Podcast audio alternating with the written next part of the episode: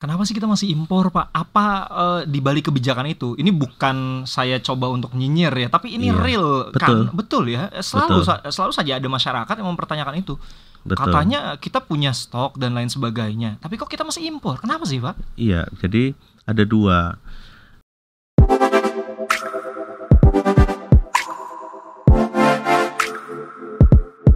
Halo pendengar dan juga netizen di mana pun anda berada, senang sekali saya Berry Hamzah dan kali ini kita podcast lagi nih di podcastnya El Sinta. Nah, tamunya mungkin anda sudah lihat di thumbnailnya ya, siapa narasumber kita di hari ini.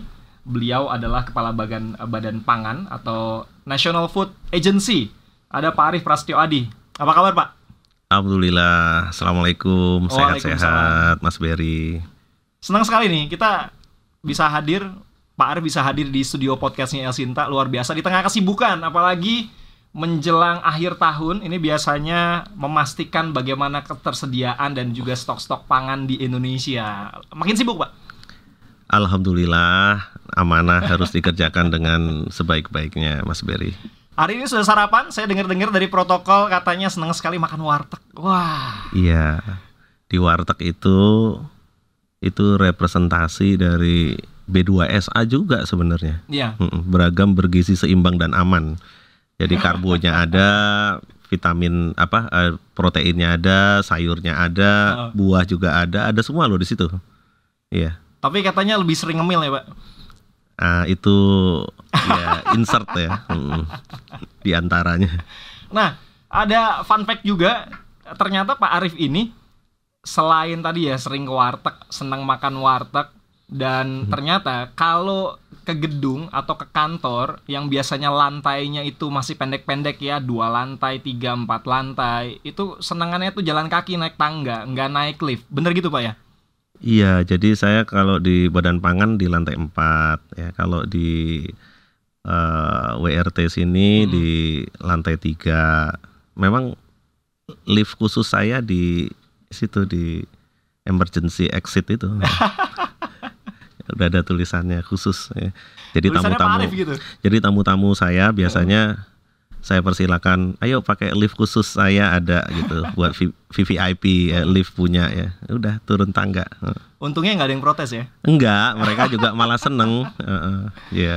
itu kenapa kebiasaan gitu pak Jadi badan kita ini kan mesti seimbang sebenarnya. Mm. Saya terlalu banyak eh, misalnya duduk bekerja di eh, kantor juga kan nggak bagus ya. Sehingga saya biasanya pasti cek eh, lapangan ke sawah, ke gudang, ke, ke- kalau ada kapal sandar ya.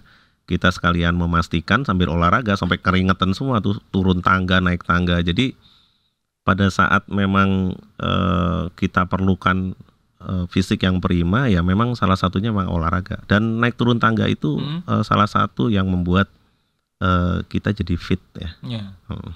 Untungnya hari ini saya nggak diajak naik tangga, ya karena nanti yang repot justru saya. Pak Arifnya fit, justru sayanya yang nggak fit ya pak. ya? Iya.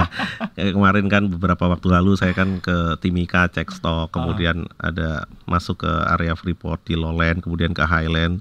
Suka nggak suka ya pada eh, ketinggian 4.200 Hmm. above sea level. Kita juga kita tes ya. Jadi oksigen itu eh, tipis kan di atas Iya. ya. Ternyata ada faedahnya tuh tim kita naik ke atas ya. Ya, karena eh, bagaimanapun fisik mesti dijaga Mm-mm. ya, karena aktivitasnya em, Senin, Selasa, Rabu, Kamis, Jumat, Sabtu, Minggu nggak ada bedanya tuh terus ya kan. Iya. Nah ini sebentar lagi Pak Presiden juga berkenan untuk em, memastikan bantuan pangan eh, ke beberapa daerah ya. Mm-mm. Kemarin setelah dari Padang, kemudian eh, Palembang, Lampung, ya geser lagi ke beberapa tempat gitu.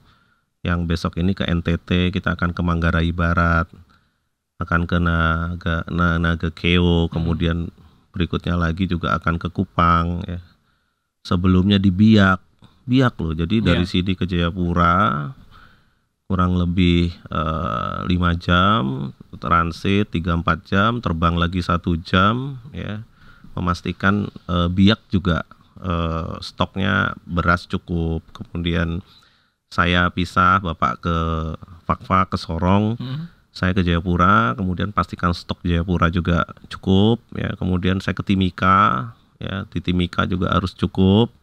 Setelah itu saya masuk ke ya ke Kuala Kencana, Tembagapura, kemudian kembali lagi ke Jakarta juga pastikan bahwa stok cukup gitu ya. Hmm. Juga eh, stok jagung untuk pakan ternak untuk saudara-saudara kita peternak di eh, utamanya di Blitar, di Kendal itu juga eh, sudah masuk stoknya 20.000 ton di Jawa Timur begitu ya. Jadi em, karena tugas kita ini sebagian itu memastikan eh, stok itu ada harus physically ya. Hmm. Kadang-kadang eh, memang kita sendiri yang harus memastikan bahwa barang-barang itu ada dan terkoordinasi dengan baik antara BUMN di bidang pangan eh, seperti eh, Bulog dan juga ID Food beserta anak-anak perusahaannya. Jadi Iya. hari ini kita nggak bisa sendiri. Jadi kolaborasi menjadi penting Mas Ferry. Iya. Ini eh, ka- eh, seperti yang saya sampaikan tadi di awal, Pak Arief nih menjelang akhir tahun makin sibuk karena ada momen tahun baru, eh, terus Natal juga. Biasanya stok pangan ini menjadi satu hal yang diperhatikan terus nih Pak sama masyarakat. Apalagi di musim hujan. Biasanya kalau musim hujan tuh akan terkendala eh, pasokan stok dan lain sebagainya. Sekarang aman nggak sih Pak kita Pak? Jadi yang harus kita rubah itu pandangan kita. Mm-mm. Kalau kemarin El Nino kita bilangnya El Nino kering sehingga kita nggak bisa tanam. Iya. Kalau hujan nanti em, alasannya kita nggak bisa tanam karena banjir. Mm-mm. Ya terus kapan bersyukurnya? Nah ini yang harus kita rubah. Jadi begini, yang saya mau sampaikan kepada eh, seluruh eh, pemirsa, pendengar, El Sinta, masyarakat Indonesia secara luas, bahwa di sini yang harus merubah eh, mengelola alam itu kita. Mm-mm. Jadi kalau Pak Presiden untuk mengatasi air yang berlebih dengan apa? Dengan membangun waduk, Waduk, bendungan, 61 waduk, Hmm. ada embung, ribuan embung, kemudian saluran irigasi. Dulu dari zaman presiden-presiden sebelumnya juga sama. Mm-mm. Tapi hari ini dibangun kembali bagaimana kita em, semacam water trap ya. Jadi air itu yang kalau berlebih ya bisa disimpan dalam satu tempat, kemudian bisa dialirkan pada waktu kering. Iya. Nah, tetapi kalau misalnya climate change seperti kemudian ada El Nino yang berkepanjangan, mungkin waduk-waduk eh, surut ya. Di beberapa embung-embung udah kering ya. Itu memang kita nggak bisa karena padi itu sangat memerlukan air. Airnya perlu sangat banyak ya. Tapi bukan berarti eh, kita semua excuse ya. Kalau di Badan Pangan Nasional itu selalunya Pak Presiden ya karena saya report ke Pak Presiden Tiap hari Senin ya. ya anytime kadang Sabtu, kadang Jumat, kadang kalau besok visit tanggal 4 5 6 gitu ya ke lapangan, pasti itu Pak Presiden pasti ke Minta, lapangan. minta minta report terus ya. Bukan bukan minta report, jalan sama-sama memastikan bahwa misalnya eh, padi eh, ini dipanen di mana, Mm-mm. kemudian harga gabah berapa karena beliau ingin memastikan eh, petani kita itu eh, dibeli padinya dengan harga yang baik gitu. Iya.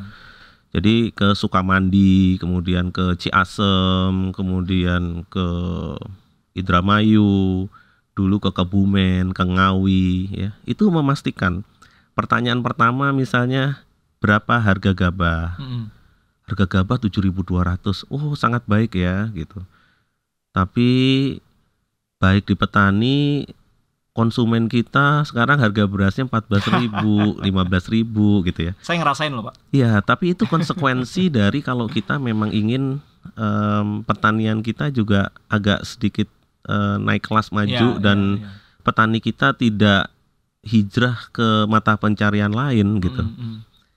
Kenapa kalau eh, kita parkir di Jakarta 30-50 ribu ya kita biasa aja. Tapi Mhm. kalau beli beras, yang Beras. mm. eh, tiga bulan eh, nanamnya agak naik sedikit membantu petani ya. Mhm. Maksud saya bukan berarti harus tinggi-tinggi tapi Iya. harga yang wajar. Berarti mindset kita juga dong sebagai konsumen yang harus kita rubah dong Pak kalau kayak gitu.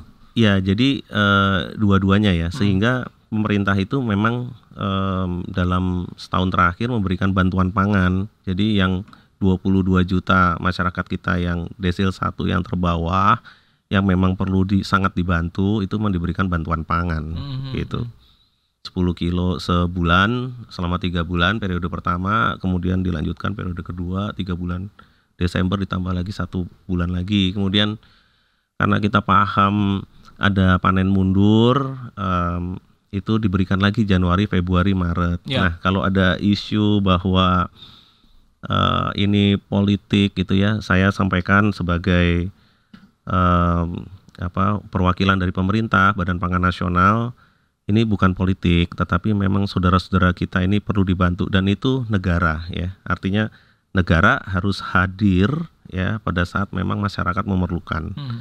kemudian yang dihilirnya juga dibantu selain bantuan pangan itu ada SPHP stabilisasi pasokan dan harga pangan. Ya itu juga sama. Ya itu em, mungkin hari ini udah sekitar satu juta ton ya yang didistribusikan. Mhm. tahun lalu tahun 2022 itu kita total hanya 980 ribu ton gitu yang kita distribusikan. Tahun ini sudah hampir satu juta mungkin sampai akhir tahun 1,2 juta ton Hmm. ya untuk stabilisasi. Ya, stabilisasi itu maksudnya eh, harganya dijualnya dengan harga di bawah ya 10.900 memang ada subsidi pemerintah di sana dan ini memang diberikan em, untuk masyarakat banyak ya Mhm. kemudian tadi bantuan pangan, kemudian yang satu lagi gerakan pangan murah. Gerakan pangan murah itu biasanya diinisiasi oleh pemerintah daerah, dinas urusan pangan se-Indonesia, tentunya bersama dengan eh, Badan Pangan Nasional. Ya, ini ada yang menyampaikan bahwa nggak efektif eh, kita melakukan importasi misalnya. Coba Mas Beri bayangkan, ada importasi 2 juta ton, Mhm. harganya masih seperti hari ini. Terbayang nggak kalau misalnya tidak dilakukan persiapan lebih awal dari Badan Pangan Nasional, dari pemerintah, dari kementerian lembaga terkait, Menko Perekonomian, Hmm. Men- Menteri Perdagangan, Menteri Pertanian. Kalau kita semua tidak kompak dan tidak mengantisipasi, hari ini kita memang kekurangan. Pak, ini yang sering kali jadi pertanyaan pendengar dan juga netizen nih, Pak. Ya, Kenapa sih kita masih impor, Pak? Apa eh, di balik kebijakan itu? Ini bukan saya coba untuk nyinyir ya, tapi ini Iya, real betul. kan? Betul ya. Selalu Betul. sa- selalu saja ada masyarakat yang mempertanyakan itu. betul. Katanya kita punya stok dan lain sebagainya. Tapi kok kita masih impor? Kenapa sih, Pak? Iya, jadi ada dua. Importasi itu ada memang produk-produk yang tidak bisa dipenuhi dari produksi dalam negeri. Hmm. Ya, misalnya beras Jepang, ya, Taiho Mali. Em, teman-teman kita kalau mau eh, masak beras basmati ya, eh, resto, hotel, restoran, catering, kan kita juga ada orang asing Ya, ada It- needs-nya di situ ya. needs itu namanya eh, beras khusus misalnya kalau Hmm. bicara beras Ya. ya tapi yang kebutuhan yang hari-hari yang eh, masyarakat luas itu memerlukan ya itu saat ini kondisinya par par itu maksudnya kebutuhannya 30,5 juta ton Hmm. panennya kurang lebih sedemikian ya setara beras Ya. sehingga pada waktu panen raya biasanya di bulan Maret April Hmm. sampai Mei begitu ya produksinya itu bisa dua kali lipat dari eh, kebutuhan nasional kebutuhan nasional kurang lebih 2,55 sampai 2,6 juta ton sebulan Hmm. nah pada saat bulan Maret April itu bisa lima setengah juta ton ya pada saat itu dulu ya biasanya harga akan jatuh karena panen berbarengan harganya eh, bisa drop karena teori supply and demand hari ini masih terpakai. Ya. Nah, di paruh semester yang kedua ya artinya akhir tahun Oktober, November, Desember sampai Januari, Februari itu eh, produksi kita tuh di bawah. Ini tandanya apa? Tandanya bahwa ini masih banyak sawah tada hujan. Begitu tidak ada hujan, maka kita nggak bisa nanam Hmm. ya artinya apa artinya memang sudah benar kebijakan dari pemerintah membangun eh, waduk-waduk ya embung ya sehingga kita harapkan gap antara semester 1 dan semester 2 produksinya itu Nggak tidak jauh ya? tidak jomplang Hmm. jadi kalau di akhir eh, tahun seperti saat ini harga gabah tinggi karena produksinya eh, setara beras itu sekitar 1,1 sampai 1,5 juta ton. Hmm. Jadi masih ada selisih satu juta ton gabah ya. Berarti sekitar 2 juta ton beras Ya. apa gabah gitu ya. Jadi dua kalinya lah kurang lebih. Jadi untuk mengatasi hal ini pemerintah menyiapkan namanya cadangan pangan pemerintah. Jadi semenjak ada Badan Pangan Nasional, Hmm. Eh, Pak Presiden memberikan eh, perpres kepada Badan Pangan Nasional, menugaskan saya sebagai Kepala Badan Pangan Nasional itu untuk memperkuat cadangan pangan pemerintah. Itu ada perpresnya, Perpres 125 ya, tahun 2022. Di situ diatur bahwa beras, jagung, kedelai itu memang kita siapkan melalui Bulog. Bulog juga harus bertransformasi sebagai BUMN di bidang pangan Hmm. Eh, ini memang under BUMN ya eh, Pak Erik ya. Tapi eh, dalam Perpres 66 tahun 2021 Bulog ini eh, kuasa penugasannya diberikan kepada Kepala Badan Pangan. Jadi atas perintah Rakortas Ratas biasanya kita semua sudah bersepakat bahwa Bulog harus misalnya mengadakan pengadaan berapa juta ton, kemudian dengan harga pembelian berapa, ah, itu Badan Pangan yang memang menugaskan Bulog. Hmm. Kemudian yang satu lagi ada ID Food ya untuk produk-produk strategis lainnya yang memang eh, di luar yang tadi padi jagung kedelai Ya. ya itu sekarang ber- dalam proses. Ini di- sedang disiapkan semuanya. Yang paling urgent hari ini sebenarnya pendanaan. Ya, Hmm. saya sudah sampaikan kepada Bu Menteri Keuangan kepada Pak Presiden bahwa kita sangat memerlukan pendanaan untuk memperkuat cadangan pangan pemerintah. Nah, cadangan pangan pemerintah ini bukan uang yang diserahkan terus hilang. Ya. Uang ini dikonvert menjadi barang dan barang ini ada nilai komersialnya dijual, beli, jual, beli. Nah, yang dilakukan Badan Pangan bersama Menteri Keuangan adalah eh, Menteri Kementerian Keuangan eh, memberikan penjaminan ya kepada Himbara ya agar bisa eh, diberikan pendanaan ya dengan penjaminan Kementerian Keuangan. Di situ Kementerian Keuangan memberikan eh, diskon khusus ya bagi eh, RNI atau Bulog ya sesuai dengan BI retro rate misalnya kondisinya pada waktu itu 4,75 saat Ya. ini mungkin di atas 5%. Nah, Hmm. itu discountednya itu angkanya senilai itu. Jadi nanti eh, yang namanya BUMN di bidang pangan itu mungkin bisa running di antara 2,5 sampai 3% persen eh, eh, interest rate dari Ya, ya. dari Bank Himbara. Hmm.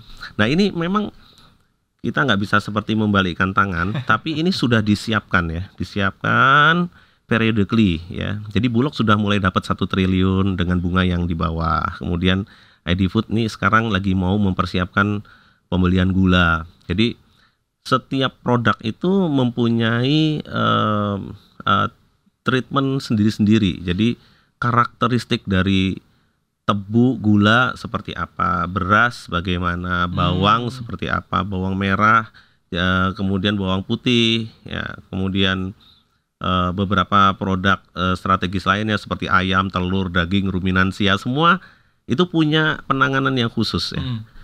Eh, per per item ini beda-beda ya.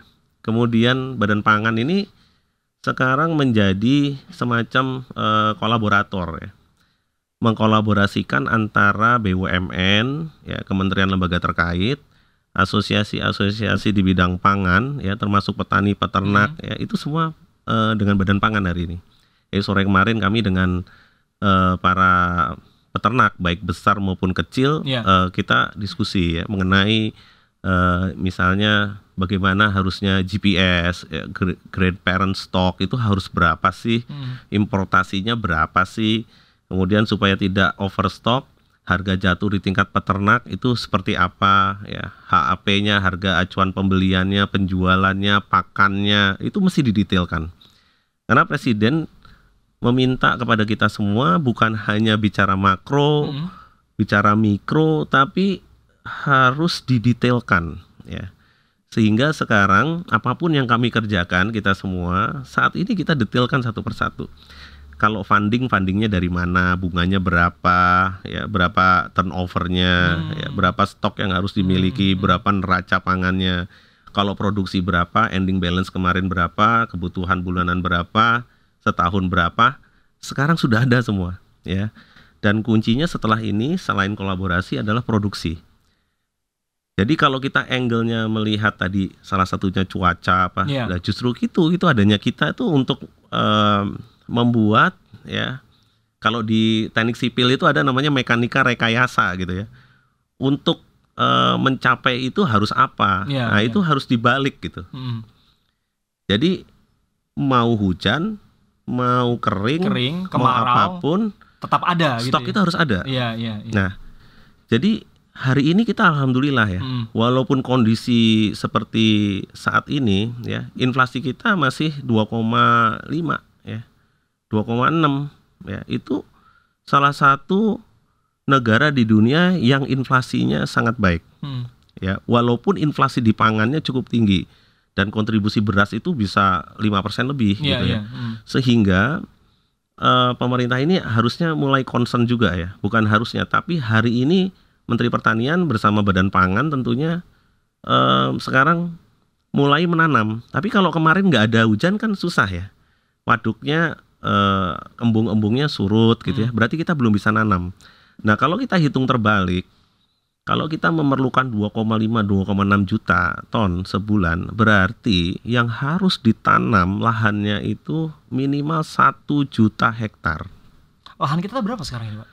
Ah, totalnya kan kemarin sekitar 7,4 juta. Mm. Ya, kemudian eh, yang ditanam sekitar 10,4 sampai 10,6 juta. Iya. Ya, itu memang ekivalen kalau dikonvert ya sekitar eh, 30,5 juta Mm. setara beras gitu ya. Mm. Nah, hal ini em, memang nggak bisa satu kementerian atau lembaga saja, tetapi melibatkan banyak pihak. Ya, ada pemerintah daerah, ada dinas-dinas terkait, ya, ada BUMN seperti Pupuk Indonesia Holding Company Hmm. yang harus menyediakan Pupuk-pupuk tadi ya. pupuk tadi baik Hmm. subsidi maupun komersial di 26 eh, ribu outletnya. Mm. Jadi outletnya tuh 26 ribu. Dan saya kemarin eh, pada saat jadi PLT Menteri Pertanian 19 hari, Iya. saya bekerja sama dengan Dirut PIHC, ya kita apresiasi sama teman-teman di sana untuk eh, mulai mendigitalkan ya stok ya, seperti yang ada di retail retail Oh, jadi kita bisa tahu tuh jadinya ya. itu yang benar. Oh. Jadi sudah ada di 6 8 provinsi, ya Hmm. ini akan terus ya. Akan terus sehingga dari eh, gadget kita kita udah Hmm. bisa melihat ya di setiap kios itu pupuk subsidinya itu ada berapa, Mm. Pupuk non subsidinya ada berapa, stoknya dan keperluannya berapa. Kalau di retail bisnis malah lebih advance lagi, mereka pakai sistem min max ya. Minimumnya berapa, maksimumnya berapa. Hmm. Misalnya Mas Berry kebutuhannya di satu outlet tertentu kebutuhan barang A misalnya 100. Misalnya minimumnya 60 Mm. maksimumnya kita kasih eh, 20% buffer misalnya 120. Jadi pada saat stoknya udah di atas 120 dia stop ya. Tapi Iya. kalau stoknya 60 maka akan repeat order. Nah, ini em, saya bisa cerita begini karena background saya dari retail bisnis, dari private sector. Nah, yang seperti ini kalau dibawa ya ke BUMN, kemudian ke kementerian lembaga, ini eh, secara kuantitatif ya Mm. a- akan sharp ya, akan eh, sangat efisien ya. Kemudian eh, memastikan bahwa eh, in outnya ini berjalan dengan baik ya. Produksi, kemudian eh, berapa stok level yang harus dimiliki oleh pemerintah ya melalui BUMN di bidang pangan, Hmm. kemudian dia turnovernya harus cepat sehingga tidak perlu ditemukan barang-barang yang busuk. Hari ini kita sudah berjalan satu dua tahun terakhir em, hampir tidak ada komplain bulog ya barangnya jelek karena turnovernya cepat ya jadi em, merubah mindset dari iron stock menjadi dynamic stock Iya. kalau Bergerak iron terus berarti iya ya. kalau iron itu berhenti gitu Berhenti, ya Heeh. tapi kalau ini enggak jadi Hmm. in outnya dijaga kemudian ada fumigasi Hmm. ya untuk stok yang lebih dari tiga bulan disiapkan Kosong isi, kosong isi gitu ya. Ya. Dan ini eh, stock movement kalau dulu dari satu dua lokasi yang besar Mm. digeser ke mana-mana. Kalau sekarang nggak. Jadi kapal udah masuk eh, ke beberapa tempat ya, yang memang bongkarnya di pelabuhan-pelabuhan eh, tidak hanya di Jawa Iya. ya. Berarti di beberapa pelabuhan seperti Belawan ya, kemudian Malahayati, Aceh ya, di NTT, di itu semuanya sudah eh, mulai ya. Hmm. Nah, mulai. Nah, yang satu lagi yang penting ya. Kalau sekarang kita melihat kondisi pangan di dunia seperti hari ini ya, ada perubahan iklim, ada ada geopolitik di beberapa negara, konflik. Ini sebenarnya kesempatan bangsa Indonesia membangun pangannya sendiri. Oke, nanti Pak kita Iya, bahas. Baik. Kita istirahat dulu. Terima kasih. Nah, kita berikan kesempatan juga untuk netizen untuk istirahat karena setelah ini kira-kira membangun pangan, terutama ini mungkin akan ada banyak pertanyaan-pertanyaan yang muncul. Kalau tadi sudah dibahas ya alasannya kenapa sih kita masih eh, impor? Bisa nggak kira-kira kita nggak impor? Nah, apa yang perlu dilakukan? Food estate gimana nih nasibnya ya? Nanti setelah yang berikut ini ya.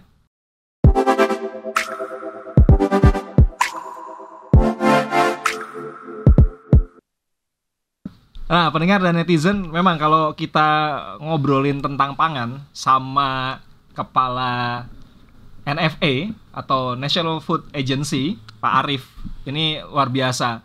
Beliau ini seminggu kerja itu lebih banyak di lapangannya. Dua atau tiga hari di kantor itu udah terlalu banyak. Nah ini untuk memastikan bagaimana stok pangan kita itu betul-betul terjaga sehingga tadi ya tidak ada stok pangan di satu daerah tertentu kurang tapi kelebihan stok di daerah lain.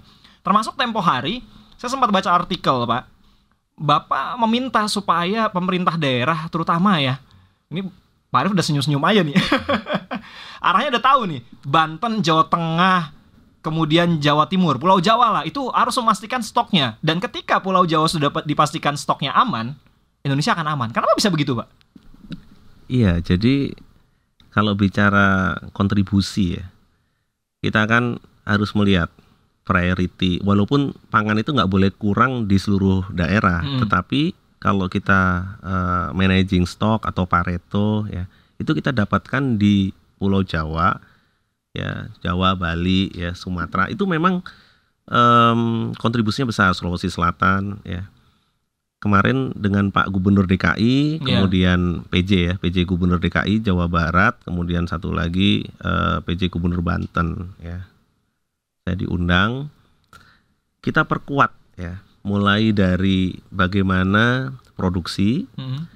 bagaimana di sini sebagai standby buyer Jakarta. Jakarta ini nggak punya sawah, Iya, ya, betul. tetapi inflasinya bagus terus. Nah, saya dulu di Rut BUMN Pangan di Jakarta. Saya lima tahun di food station, mulai dari eh, Pak Ahok, kemudian ada Pak Jarot, Pak Anies, ya. Salah satu eh, di Rut yang dengan beberapa gubernur gitu ya di DKI pada waktu itu semuanya sama, semua para gubernur ini concern di pangan. Jadi kemarin himbauan saya kepada seluruh daerah ya, utamanya setiap hari Senin yang biasa meeting dengan eh, Pak Tito dikumpulkan seluruh pimpinan daerah se-Indonesia 514 kabupaten kota, 38 provinsi. Itu saya sampaikan bahwa pemimpin daerah itu ya, itu bertanggung jawab kepada pangan di daerah masing-masing. Hmm. Dua, yang pertama, kalau dia daerah produksi, saudara-saudara kita pemimpin daerah harus bisa menjaga harga di tingkat petani atau peternak, sehingga dibeli dengan harga yang baik. Kebalikannya, untuk daerah yang defisit seperti Jakarta, Hmm. ya misalnya Pak PJ Gubernur DKI Pak Heru bersama BUMD di bidang pangan dengan asisten ekonominya, kemudian eh, eh, BPKAD dan lain-lain itu menyiapkan pangannya untuk daerahnya gitu. Sehingga Jakarta selalu inflasinya bisa stabil. Nah, Ya. ini role model ini eh, bisa dipakai oleh daerah lain. Jakarta tidak memproduksi tetapi inflasinya selalu terjaga. Ber- Kenapa? berarti harusnya yang punya produksi harusnya bisa nyontoh Jakarta tadi ya? Terbalik, yang yang di bagian yang produksi Mm-mm. dia harus bisa kerjasama antar daerah. Oh. Jadi, Di sini defisit, di sini Mm. positif. Hmm. Di sini nyari-nyari. Kalau yang defisit ini nyari-nyari nggak dapat barang, dia akan bukan cuma eh, inflasi tapi Hmm. kekurangan pangan, Iya. ya. Kebalikannya di satu daerah kalau dia over, harga akan jatuh Hmm. gitu. Petaninya kasihan, peternaknya kasihan. Sehingga ini diperlukan kerjasama antar daerah. Nah, tentunya kerjasama antar daerah ini bukan G2G lagi, Iya. tetapi ada B2B di bawahnya. Nah, B2B itu dilakukan oleh BUMD di bidang Hmm. pangan, Hmm. BUMN, kemudian private sector. Nah, kemampuan setiap pimpinan daerah untuk melakukan kolaborasi seperti ini sangat diperlukan. Itu namanya KAD, Ya. kerjasama antar daerah. Sehingga apa yang harus dilakukan? Pertama, setiap daerah harus memiliki neraca pangan. Hmm. Jadi warganya berapa, Mm-mm. kebutuhan per kapita berapa, dikalikan semua Ya. sehingga kita bisa breakdown per bulan kita perlunya berapa. Ya, ya. Nah, stok itu harus dipastikan. Tinggal pemerintah itu mau eh, punya cadangan pangan pemerintah daerah berapa banyak. Gitu. Hmm. Memang ada cadangan pangan pemerintah pusat, tapi daerah itu juga perlu memiliki Harus menyiapkan ya. Iya, iya, begitu. Jadi misalnya hari ini produksi cabai, cabai hari ini shortage. Hmm. Shortage itu maksudnya eh, bisa dilihat dengan harga. Biasanya Iya. harga 30, 35, 50 naik 60, 70, 80 lebih dari 100 ribu. Hmm. Itu artinya kita shortage, Ya. ya. Nah, daerah-daerah tertentu yang masih punya produksi baik seperti Sulawesi Selatan, ya, ada Wajo, Hmm. ada Enrekang, ya, itu kita siapkan untuk dimobilisasi stoknya. Bahkan kalau kita terbangkan pun ke Jawa, biayanya misalnya 20-25 ribu per kilo. Kalau harga di sananya 50 ribu, kan masih 75 ribu. Hmm. Jadi nggak sampai 100 ribu lebih. Ya. Nah, ini kita moda-moda transportasi juga bersama kita. Jadi baik udara ya, kemudian tol laut untuk produk-produk yang eh save life-nya panjang itu bisa. Saya udah buktikan. Jadi pada saat Momere, ND dan lain-lain kekurangan beras, Pak Presiden visit ke sana, Hmm. kemudian sampaikan bahwa harga beras di sana di atas eh, 18.000 gitu ya. Padahal di Jakarta kita di Jawa punya stok gitu ya. Nah, itu kita mobilisasi ke sana pakai tol lautnya Pak Budi Karya gitu ya. Hmm, hmm. Saya minta dengan staf susnya ya untuk bisa eh difasilitasi kadang malah kita merubah rute ya untuk melakukan intervensi-intervensi. Misalnya tol laut arahnya ke sana, kita minta tolong dimampirin ke sini gitu Oh. ya. Nah, ini kan nggak banyak diketahui publik Hmm. gitu ya. Harus diketahui Pak ini Pak. Oh iya, makanya. Jadi terima kasih sama Elsinta. Jadi hal-hal seperti ini mengirim misalnya 50, 100, 200 kon- kontainer gitu ya sampai ke beberapa tempat. Kemudian hub and spoke. Misalnya kita perlu daerah Indonesia Timur ada daerah ada Tual, ada itu Halmahera di atas gitu ya. Eh, itu kita harus pastikan bahwa stok itu cukup gitu ya. Sampai ke Biak ya, harus ada mobilisasi stok pangan nasional karena misalnya provinsi atau eh, kabupaten kota seperti Biak memang tidak bisa nanam eh, padi, di Padi, sana Iya. nggak bisa Hmm. ya jadi yang harus dilakukan memang memberikan eh, apa namanya eh, ketersediaan stok di sana Ya. ya walaupun ada alternatif lain tadi pada waktu saya masuk ke sini Studio Elsinta ya. studio di Elsinta podcast. Hmm. heeh, di depan saya lihat udah makan singkong udah makan ubi. Itu keren. Itu bener. Jadi, ketahuan ya dapur dapurnya Elsinta nih. ya. iya. Yang nggak boleh itu udah karbo tadi. Mm-mm. kan ada tuh eh, Pakai gula ya. pakai gula. Nggak usah. Nanti eh, obesitas gitu ya atau gulanya tinggi. Jadi kalau karbo itu udah karbo ya udah cukup ya. Kemudian habis ini dikombinasikan kalau isi piringku ah saya sekalian kampanye deh Bukan Isi. kampanye politik ya. Bukan. Bukan. Bukan. Heeh. Eh, isi piringku itu yang paling benar ya satu piring itu sepertiga adalah karbo. Hmm. Jadi kalau karbo tadi udah ada singkong, atau Singkong, ubi, Hmm. kemarin waktu saya ke Timika itu namanya petatas. Oh. Petatas tuh singkong. Hmm. Eh, apa eh, ubi. Ya. Kalau singkong namanya kasbi. Ya, setiap daerah punya nama daerah Punya nama masing-masing ya. Iya. Khasnya. Iya, ada singkong, ada ketela, ubi jalar, ubi Iya, rambat, iya. macam-macam ya. Tapi itu udah terwakili. Ya, itu sepertiga aja. Jangan satu piring singkong semua atau ubi semua, enggak gitu. Ada lagi orang udah makan mashed potato, makan nasi lagi, nggak nggak perlu sebenarnya. Pot- Potato apa eh, kentang udah cukup Iya, gitu karbo, ya. ka- itu kan karbo. Udah cukup gitu. Kenapa kalau orang luar negeri cukup kan makan kentang sama steak itu kan daging terus ada sayurnya. Itu Iya. sebenarnya eh, keseimbangan ya. Nah, tadi sepertiga karbo, kemudian sepertiganya adalah eh, sayur mayur. Hmm. Jadi harus ada sayurnya. Tadi kan nggak ada sayurnya ya. Hmm. Oh, itu karbo semua tadi tuh. Oh. Terus sepertiganya sudah sayur, kemudian seperenamnya lagi lauk pauk. Hmm. Mas Beri tahu nggak bedanya lauk sama pauk? Ada yang tahu nggak? Nah, Nah, saya nggak tahu. Kasih tahu, lauk itu Apa tuh, Pak? protein Mm-mm. hewani. Hmm. Jadi ayam, daging, telur, Telur, udang, cumi, ikan. ikan. Di Sulawesi nggak ada ikan, Mm-mm. adanya ikang. Hmm, pakai G, ya, ikang, ya. Berapa i- ikangnya? Ada lima tong. Nah, saya bilang saya mau beli ikan, eh, bukan beli tong, gitu. Jadi kalau di sana pakai G, Iya. gitu ya. Em, kalau pauk, ya itu protein, tapi sumbernya Tumbuhan. dari, ya Tumbuhan. nabati. Nabati. Tahu Contoh? tempe. Wah, udah pinter. Ya Udah udah tahu saya. lulus berarti. Kacang-kacangan ya itu memang memang demikian ya kemudian yang seperenam lagi Hmm. itu adalah buah-buahan ada yang tanya kalau dulu kan ada empat sehat lima sempurna susunya ke mana Hmm. gitu kan susunya itu ada di bagian dari protein Oh, tadi di lauk Hewani. dan pauknya, Iya, lauknya. iya.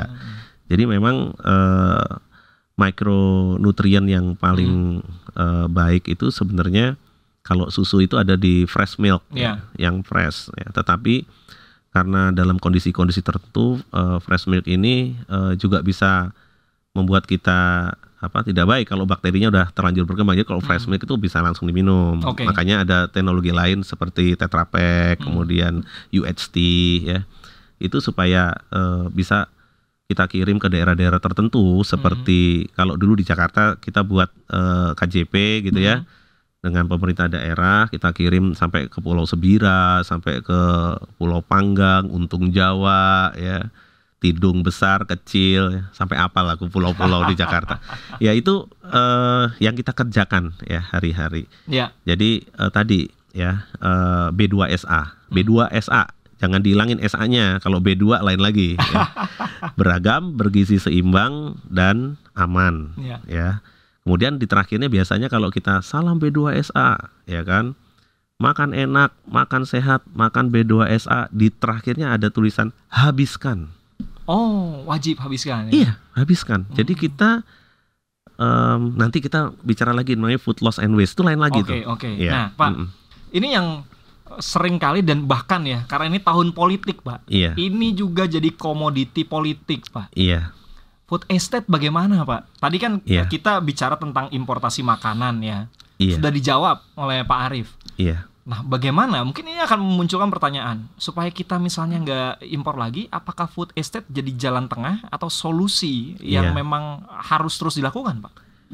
Ini sebenarnya kewenangan Kementerian Teknis ada di Kementerian Pertanian Mm-mm. ya untuk produksi.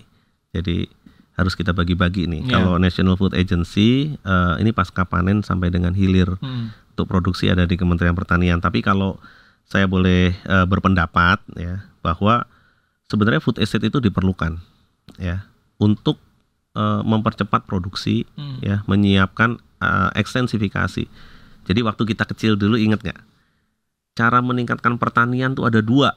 Yang pertama adalah intensifikasi. Iya. Yang kedua adalah ekstensifikasi. Nah, Hmm. intensifikasi berupa apa? Oh, kalau dia produksinya dulu 4 ton per hektar supaya jadi lima ton harus apa? Hmm. Oh, harus disiapkan pengelolaan lahannya, harus disiapkan airnya, harus disiapkan benihnya, harus disiapkan pupuknya, harus disiapkan eh, pestisidanya, herbisida, ya. Hmm.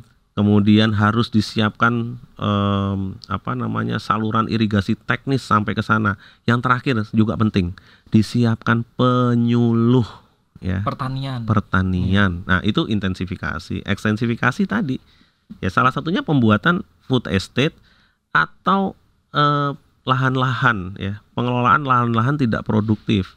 Kalau Pak Mentan hari ini Pak Amran sahabat saya, beliau eh, fokus di rawa misalnya. Ada. Jadi ada inpara itu eh, padi rawa, wa, rawa gitu. Kalau ri itu irigasi gitu Oh. inpari, inpara, ratu rawa. Jadi Kementan sendiri em, sudah memiliki ya Hmm.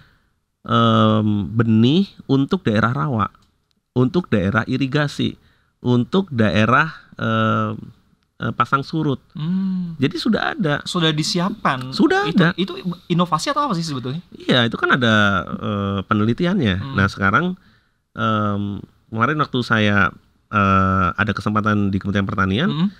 saya bersama kepala BRIN ya untuk siapkan eh, apa namanya sumber daya genetika ya untuk eh, mendevelop. Nah, Pak Presiden perintahnya BRIN ini membantu eh, pertanian sampai aplikasi gitu.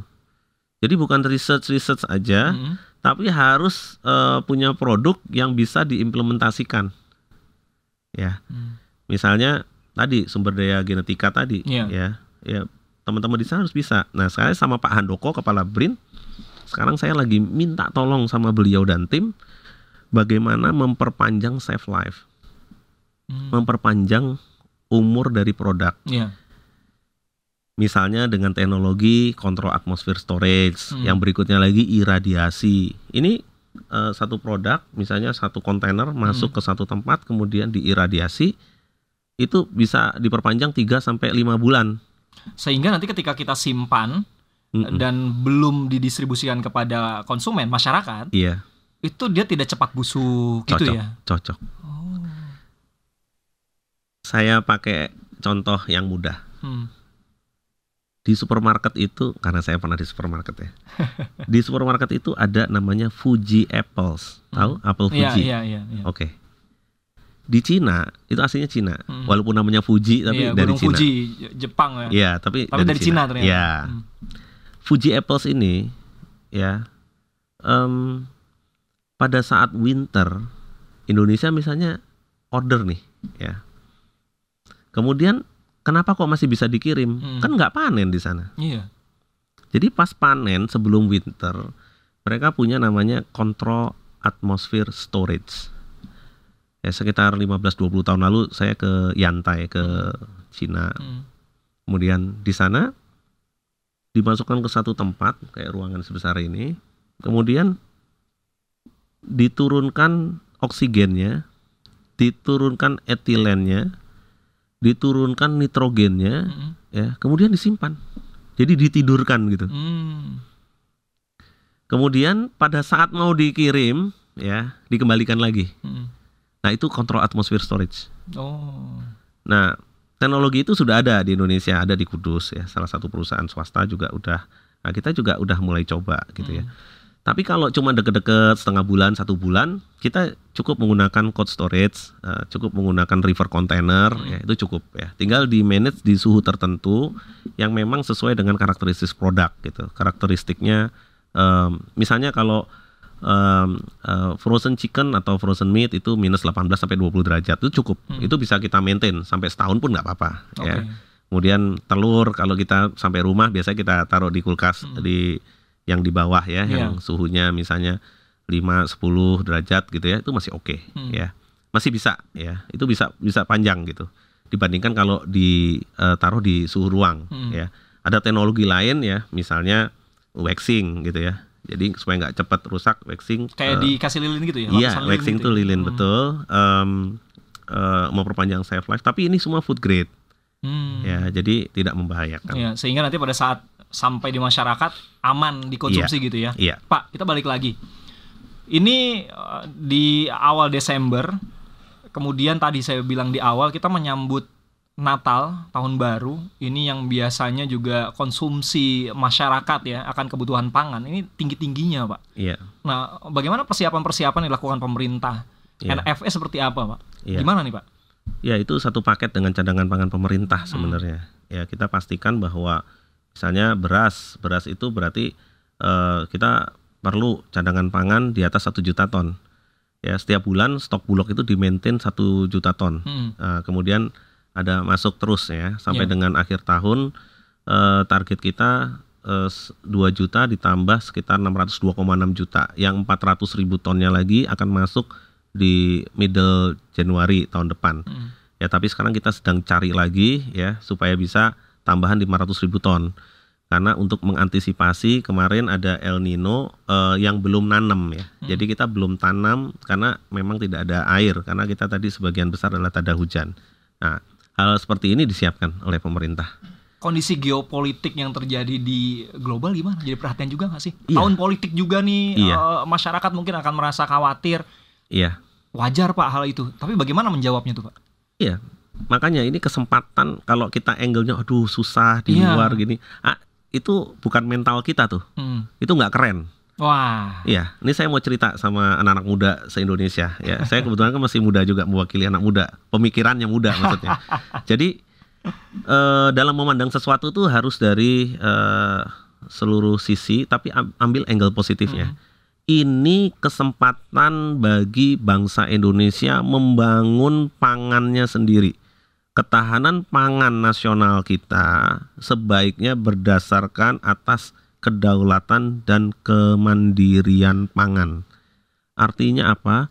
Pangan-pangan strategis yang bisa kita produksi di dalam negeri harus kita produksi dalam negeri dan kita harus menjadi tuan rumah. Pada saat saya kemarin ketemu dengan teman-teman eh, dari eh, Singapura, dari beberapa negara termasuk eh, Malaysia, kemudian eh, satu lagi kemarin dengan Kamboja, Hmm. ya, mereka perlu sekali ya barang-barang dari Indonesia. Jadi kalau negara kecil seperti Kamboja ya itu bisa mengekspor ya em, berasnya sampai ke Eropa, ke Amerika, ya ke negara-negara Arab ya. Indonesia sangat potensi untuk itu. Nah, apa yang harus dikerjakan? Yang harus dikerjakan produksi kita harus jauh di atas dari kebutuhan kita. Kita ini saat ini yang sudah sufficient, ya, sufficient itu kalau bahasa sekarang ya swasembada ya. Hmm. Itu ayam. Kemarin saya melepo- melepas ayam eh, yang sudah diproses Mm. ya dari satu dua tiga perusahaan ternama di Indonesia untuk ke Singapura, untuk ke Malaysia, udah bisa. Kemudian ada yang sudah mulai bangun di Batam, tapi Oke. ini nggak ke expose nih gitu ya. Eh, ini keren, udah bangun. Kemudian Singapura itu memerlukan kalau kita ke sana eh, banyak jual chicken rice. ya. Hmm. Chicken rice itu Singapura itu maunya ayam hidup yang dikirim ke sana gitu. Hmm. Ya mereka ada eh, rumah potong ayam Dan itu kita, diproses. kita sudah bisa lakukan itu ya? Dah.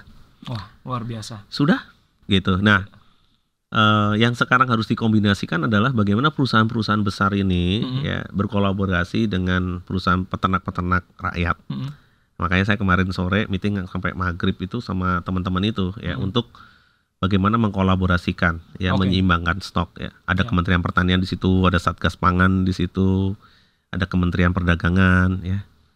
Nah, kolaborasi seperti ini ya. Jangan yang kecil nuduh yang besar ini eh, mematikan Makan yang kecil. gitu ya. Oke, wah. Yang kebalik, yang yang besar bilang yang kecil ini nggak anu gitu ya. Oh, susah nggak mau bayar Hmm. gitu misalnya. Nggak, ini nggak boleh begitu. Jadi Baik. sekarang harus dibangun Semuanya Kalau- sinergi ya. Iya sinergi. Oke. Jadi waktu eh, saya pernah jadi eh, presdir di BUMN Pangan, Mhm. kalau sahabat saya eh, Pak Erik itu beliau menyampaikannya ada tiga tuh. Jadi mesti satu adalah eh, apa namanya eh, refocusing, Hmm.